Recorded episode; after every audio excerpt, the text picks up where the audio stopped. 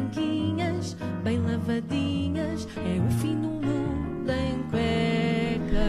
Olá, David Cristina, bom dia. Ora, muito bom dia. E parece que o ambientalismo é o tema da semana, não é, David? Vens cá falar-nos de carne de vaca e da Universidade de Coimbra? Sim, por muito que eu tente evitar este assunto, já vão três rubricas de seguida em que eu estou a falar ah, ou de ambientalismo, ou de veganismo, ou de pão, ou dos animaizinhos, é uma desgraça. E esta rubrica, ah, se tivesse um título, era Mu Universidade de Coimbra. Ah, está humor de qualidade mais uma vez. Podem sempre contar comigo para fazer trocadilhos de qualidade. Ah, pronto, então para quem não sabe, parece que a Universidade de Coimbra decidiu banir a carne de vaca das suas cantinas porque dizem ah, que querem ser neutros em termos de carbono. Até aqui tudo bem. Ah, por outro lado, esta história de banir eu acho que é um, um- um escândalo absoluto. É um atentado ah, à maravilhosa ah, gastronomia das cantinas universitárias. Vocês lembram-se seguramente, não se Sim, lembram, sim. ah, daquelas pérolas da gastronomia portuguesa universitária. Que saudades, que saudades. Hum, Olha, eu confesso, lembro-me de algumas coisas da faculdade, mas de boa comida não tenho memória. Comer bem, não. Como, como não, Carla? Aquele famoso prato que todos, todas as cantinas tinham, que era estilhaços de vaca, em que p- podias jurar que aquilo era cozinhado. aquilo era cozinhado porque o bovino pisava uma mina perdida. Ai, precisas de água? Olha, era uma Não, isto forma é. mais é estou, rápida. eu emocionei-me, Isso é emocionei é. Andas nos comícios, andas nos comícios. Não, mas é, é o estilhaço de vaca, em que nós, nós podíamos jurar que aquilo era cozinhado da seguinte forma: o bovino pisava uma mina perdida e acabava direitinho no teu prato. Era, e sempre acompanhado com aquele arroz malandreco. Não, não queres dizer antes que é arroz malandrinho? É assim, é Ah, assim que se diz. É, não é? Não, não, não, não, não. Arroz de malandrinha é outra coisa, é aquele muito solto. No arroz de malandreca é aquele que está tão mal cozinhado que a gente trinca e fratura um dente. E depois diz, ai, se eu apanho o malandreco que cozinhou isto. mas, mas, mas, se sou sincero, eu acho que ninguém vai notar a falta da carne de vaca. Assim como assim, nunca ninguém tinha bem a certeza se aqueles hambúrgueres eram mesmo de vaca, não é? Eu tenho quase a certeza que deve ter havido lá uns hambúrgueres de guaxinim lá para o meio. A comida da minha cantina, atenção, era tão má, eu estudei cá em Lisboa, que uma vez serviram coelho, mas só as partes que não interessava comer. O meu prato tinha três olhos, um coração e um crânio.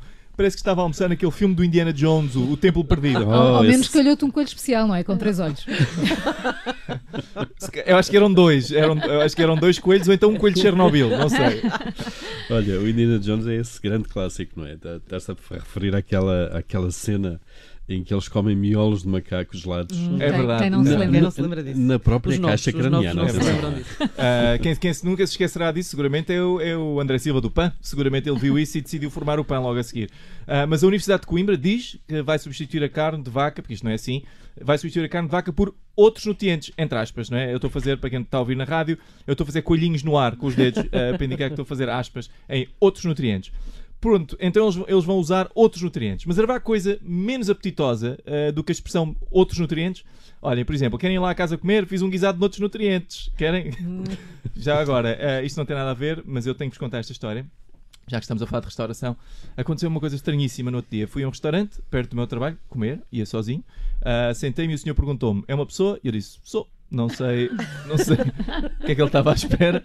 Se uma zebra, mas eh, era, era uma pessoa.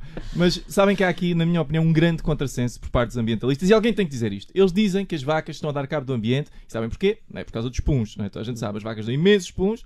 E isso, além de causar muito mau ambiente, eh, também dá cabo do ambiente. Então, claro, qual é que é o contrassenso nisso? Ah, não, o contrassenso é que os ambientalistas querem que sejamos também todos vegetarianos. Sabem quem é que também é vegetariano? As vacas. Ah, e sabem o que é que acontece quando comemos comida vegetariana? Não sei se já experimentaram. Assim, couves, feijões, pois é, ah, damos, damos puns também.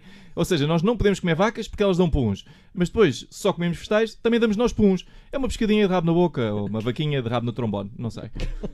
Mas quem não achou graça nenhuma a esta proibição foram os, os agricultores. Sim, sem dúvida, os agricultores manifestaram-se profundamente perplexos com esta decisão. Já as vacas, super tranquilas. Ou a adorar, claro. Do fim do mundo em cuecas com o David Cristina, passamos para quem manda nisto tudo. Eh, São as crianças. É hora do WhatsApp Kids nas manhãs 360. Rádio Observador. Ouça este e outros conteúdos em observador.pt/barra rádio e subscreva os nossos podcasts.